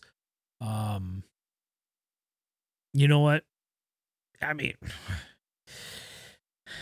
I, I really don't remember exactly how it all went down, but I do remember Lance Archer coming out and cleaning house. That's all I remember. Yeah, um yeah, so Death Triangle I don't know, the, the Familia start going at it. Uh the bunny goes and grabs a, a chair from from ringside there and gives it to Eddie Kingston uh to to to use and he throws it to the ground and he double arm DDTs Pac twice into the Mm, chair Yeah, that's and right. then boom the music hits Because he was going to go for a third one, right?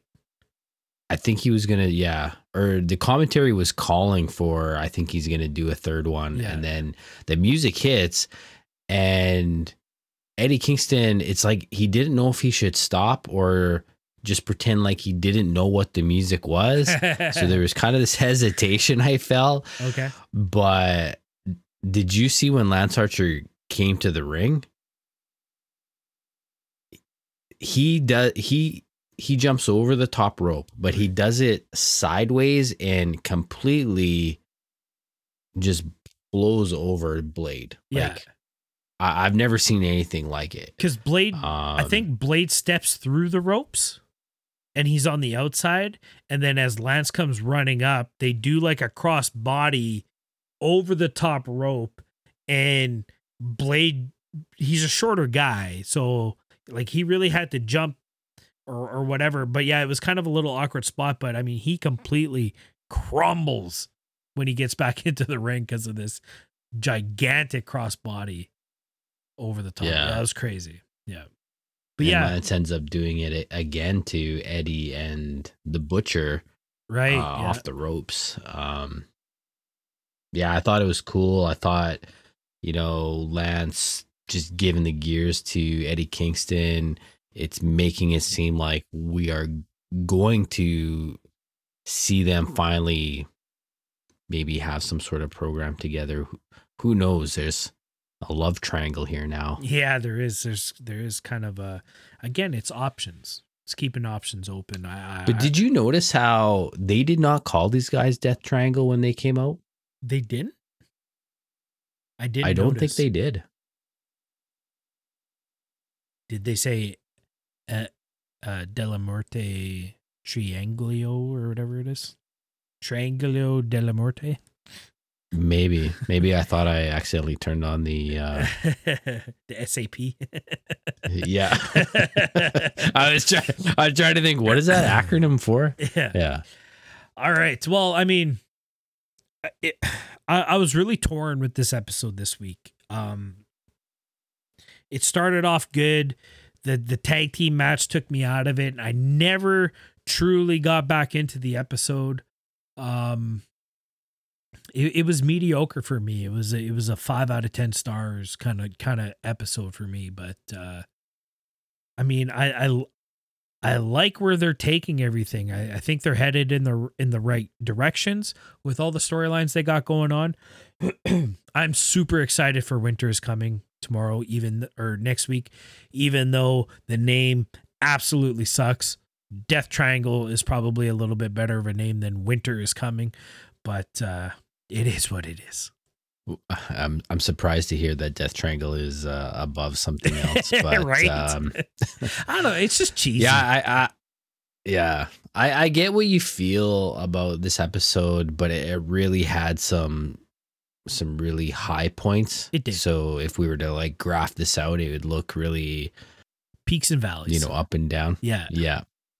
Um, but uh, yeah, ne- next week I I hope when we're talking about it, we are, you know, just saying really good things or not even being able to say things because Yeah. there's there's no way to put words to to what it's about. But we'll see what happens.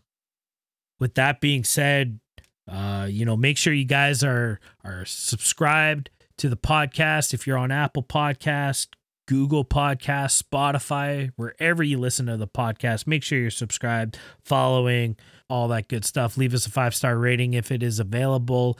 Be sure to check out next week's episode as we will be reviewing Winter is Coming. We got a huge, huge AEW Championship match next week to talk about possibly a new owner of the Dynamite Diamond Ring. We'll we'll talk about it all next week. Thanks for listening, everybody. We'll catch you all next week. Peace out. Peace.